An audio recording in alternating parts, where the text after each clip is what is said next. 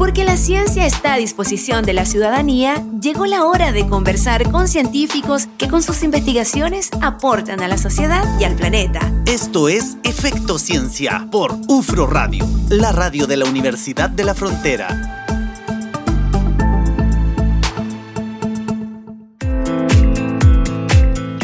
veinte con treinta y cinco, seguimos haciendo Efecto Ciencia acá en UFRO Radio. Saludamos a quienes se están incorporando a la sintonía. Saludamos también, Nati, a la gente de Angol que nos escucha en la noventa y cuatro punto uno. Por supuesto, y acá en Temuco, a la gente que nos sintoniza en el ochenta y nueve punto tres. ¿Y fuera? ¿En cualquier lado del mundo? Por supuesto, también en ufromedios punto cl. Ahora, claro, por señal estamos desde Los Ángeles hasta Lanco. ¿eh? Igual es, es la cobertura igual es amplia. Sí. Sí, nos está escuchando mucha gente.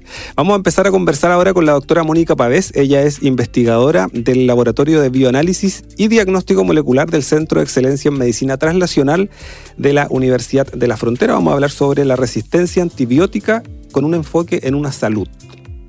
¿En qué consiste? ¿En qué consiste la resistencia antibiótica y cuáles son las causas que van generando esto? Primero, bienvenida, Mónica, a Efecto Ciencia. Muchas, muchas gracias por la invitación y mucho gusto de estar aquí. Eh, bueno, la resistencia antibiótica como consiste principalmente en que la, los microorganismos, ¿cierto?, se adaptan o buscan maneras de poder sobrevivir frente a la presencia de estas drogas que son los antibióticos.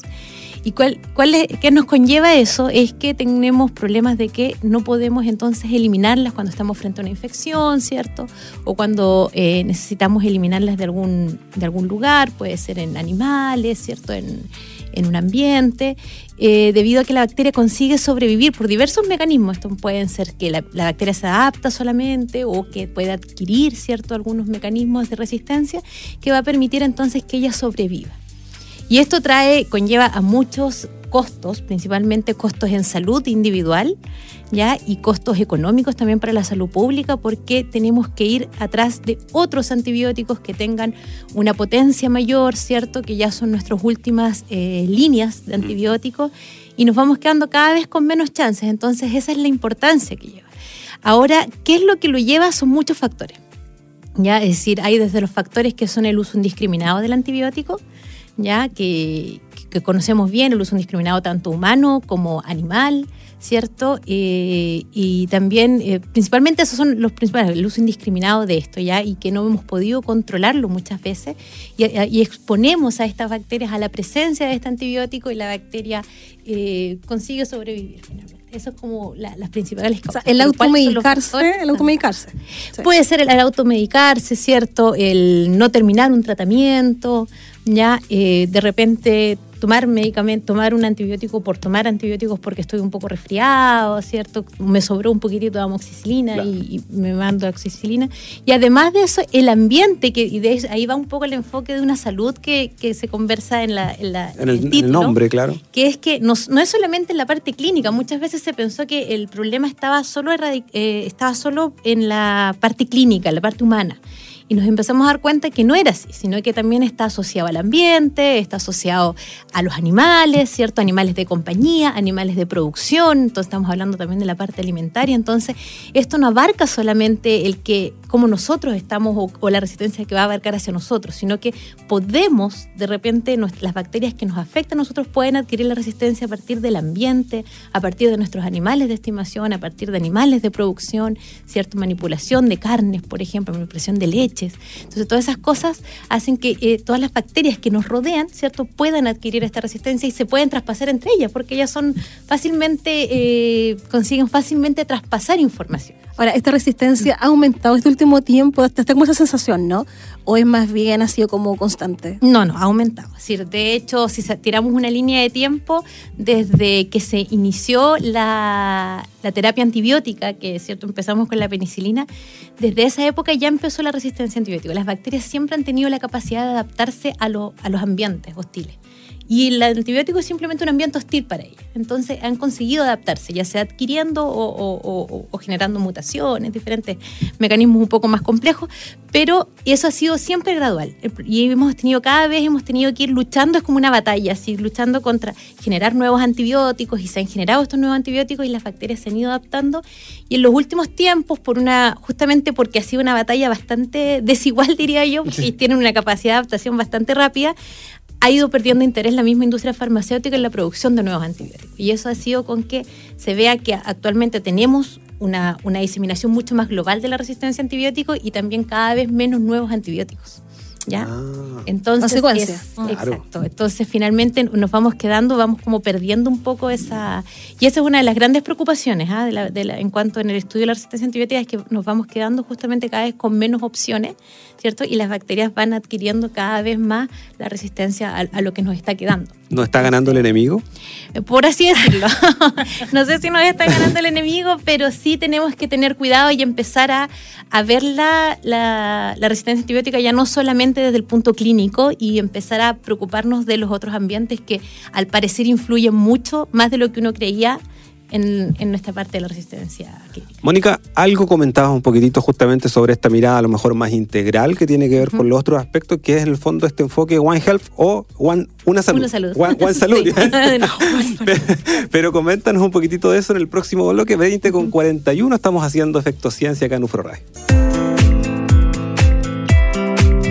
veinte con cuarenta y cuatro, seguimos haciendo Efecto Ciencia acá en UFRO Radio. Estamos hablando de la resistencia antibiótica eh, con un enfoque en una salud. Y efectivamente, precisamente digo, queremos eh, conocer un poquitito más este enfoque, porque de hecho, eh, Mónica, un par de, pre- de personas me preguntaron, eh, ¿está, ¿está bien el nombre? ¿Es con un enfoque en la salud? Yo dije, ya, escuchen Efecto Ciencia y vamos a entender un poquitito por qué está ese U, esa U con mayúscula y en qué consiste este enfoque. Tú algo lo mencionabas, que no es solo lo clínico, un poco para poder entender este tema de la resistencia. Exacto, es que los enfoques de una salud se refiere a poder estudiar la salud de una forma integral, que no es algo solamente que afecte a la persona, sino que también es algo que está asociado a su ambiente, ¿cierto? A, a todo lo que lo rodea.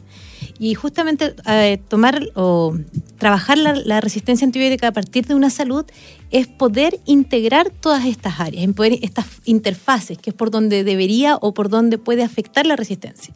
Estamos hablando, por ejemplo, de la interfase del ambiente, ya eh, suelos, agua, cierto, la agricultura eh, con la que se riega, cierto, lo, la, las diferentes eh, alimentos, y el animal también tenemos la parte de los animales de compañía, la parte de los animales de producción. Entonces la verdad es que cuando nosotros hablamos de la resistencia antibiótica con enfoque en la salud, es que nos tenemos que preocupar de lo que pasa tanto en la clínica como lo que pasa en la parte en el ambiente animal, como lo que pasa también en el ambiente eh, general, en, en la naturaleza, ya, y, eh, y en este este enfoque de una salud eh, entran muchos actores. Ya no es solamente el Ministerio de Salud o no es solamente el hospital, sino que aquí ya estamos comenzando a hablar de veterinarios, estamos comenzando a hablar de agricultores, estamos comenzando a hablar de ingenieros en alimentos. Entonces la verdad es que eh, en ese sentido el, el Una Salud nos permite actuar y eh, identificar la resistencia antibiótica y vigilarla de cierta manera, ¿cierto? O, o, o eh, orientarla en todas las áreas. Entonces, identificar cuáles son, mapear qué, dónde tenemos los problemas y poder orientarlos de una mejor manera.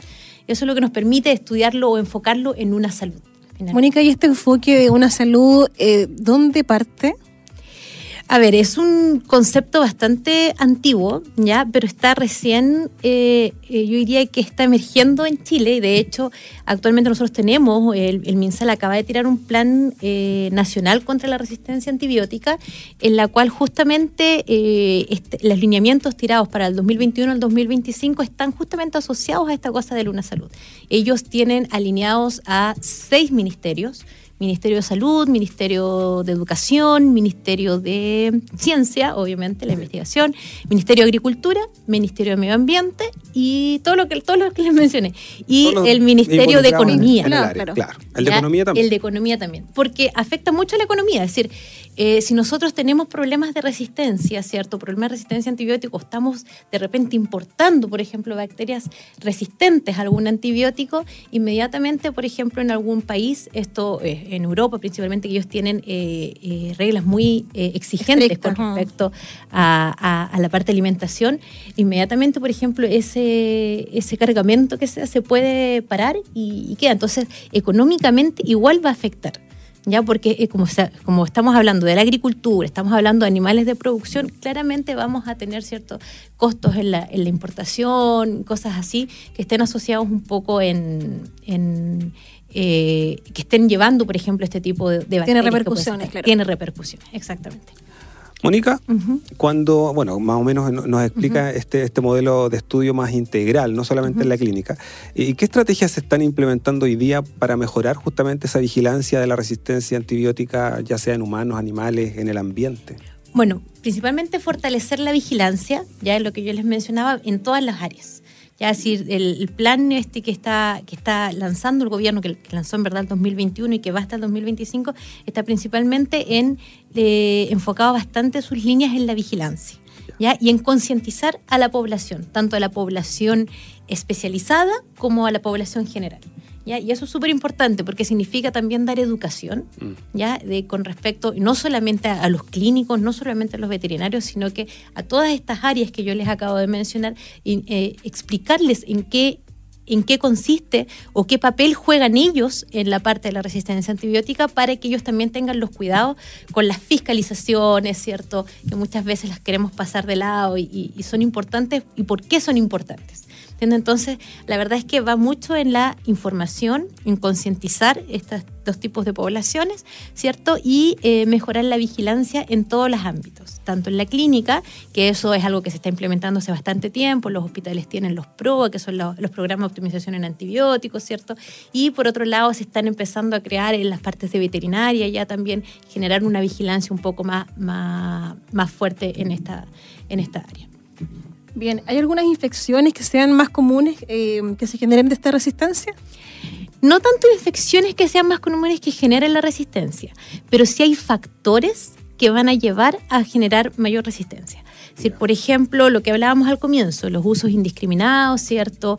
Eh, de repente usos de antibióticos en comida, en la comida de los, de los peces, por ejemplo, que, que es una de las cosas que ocurre de repente en, en, la, en algunas acuiculturas, ¿cierto?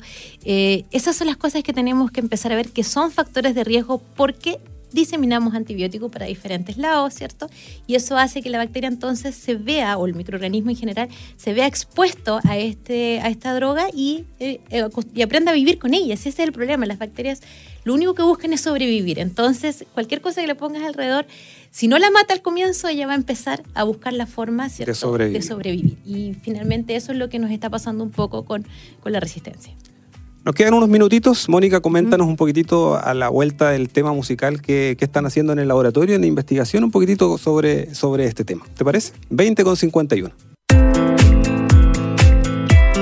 veinte con cincuenta y cinco, estamos haciendo Efecto Ciencia acá en UFRO Radio. Ya en los últimos minutos estamos conversando con la doctora Mónica Pavez, de investigadora del Laboratorio de Bioanálisis y Diagnóstico Molecular del Centro de Excelencia en Medicina Translacional de la Universidad de la Frontera. Así es, Mónica, nos quedan algunos minutitos. Eh, te comentaba yo antes del, del tema musical, eh, proyectos que hoy día estén desarrollando en torno a esta temática de la resistencia antibiótica con un enfoque justamente en una salud. Mira, la verdad es que en el laboratorio trabajamos harto con una eh, característica de bacterias que son bacterias gram negativas, que es ya. una... características que ellas tienen, que son bacilos, eran negativos principalmente, y la verdad es que estudiamos resistencia, hemos hecho varios trabajos asust- as- eh, estudiando resistencia a nivel hospitalario, ¿ya?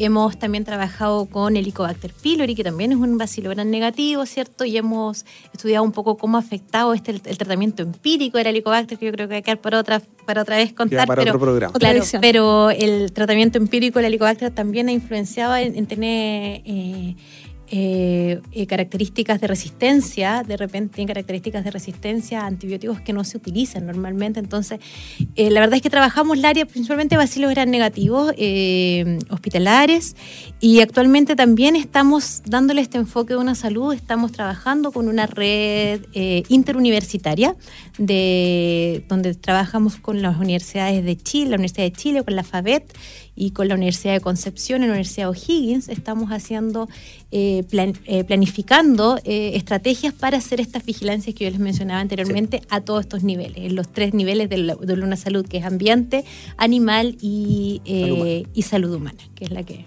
nos compete principalmente nosotros. Mónica, muchas gracias por habernos acompañado esta tarde acá en Efecto Ciencia. Me imagino que todo el laboratorio te está escuchando. Espero. y mi super, centro, mi centro. Todo, todo, todo centro. Esto en mi laboratorio, es decir, compartimos Laboratorio de Bioanálisis y Diagnóstico Molecular y además el Laboratorio de Investigación en Microbiología Clínica. Ya. Son los dos laboratorios. Están ahí, juntos. Exacto. Un interesante tema, Nati. Hoy día aprendimos sobre la resistencia antibiótica. Además mencionaste, Mónica, el tema de Helicobacter pylori, uh-huh. que la verdad es que tiene harta incidencia acá en, en la en región. La región. Sí. Uh-huh. Así que lo, lo dejamos. Tendrá que volver. Otro, sí, la dejamos comprometida para otro programa. Muchas gracias, Mónica, por acompañarnos. Gracias hoy día. A ustedes por la invitación. Y nosotros tenemos que despedirnos. Parece ya. que sí, veinte con cincuenta y ocho casi. Nosotros nos despedimos, tenemos repetición el día sábado a partir de las tres de la tarde, por si se perdió esta conversación, ahí para que nos vuelva a sintonizar el fin de semana. Y también en u f r o medios punto c l on demand. Exacto. Y el domingo igual a las nueve de la mañana. Pues también, también. Tienen muchas, muchas posibilidades para escucharnos. Nosotros nos encontramos el próximo lunes, como todas las semanas, acá en UFRO Radio para comenzar otro Efecto Ciencia, acá en la radio de la Universidad de la Frontera. Que estén, que estén muy, muy bien. Muy bien. Abríganse. Chao, chao. Porque la ciencia tiene efectos sobre nuestras vidas y nuestro entorno. Esto fue la conversación de la semana en Efecto Ciencia por UFRO Radio, la radio de la Universidad de la Frontera.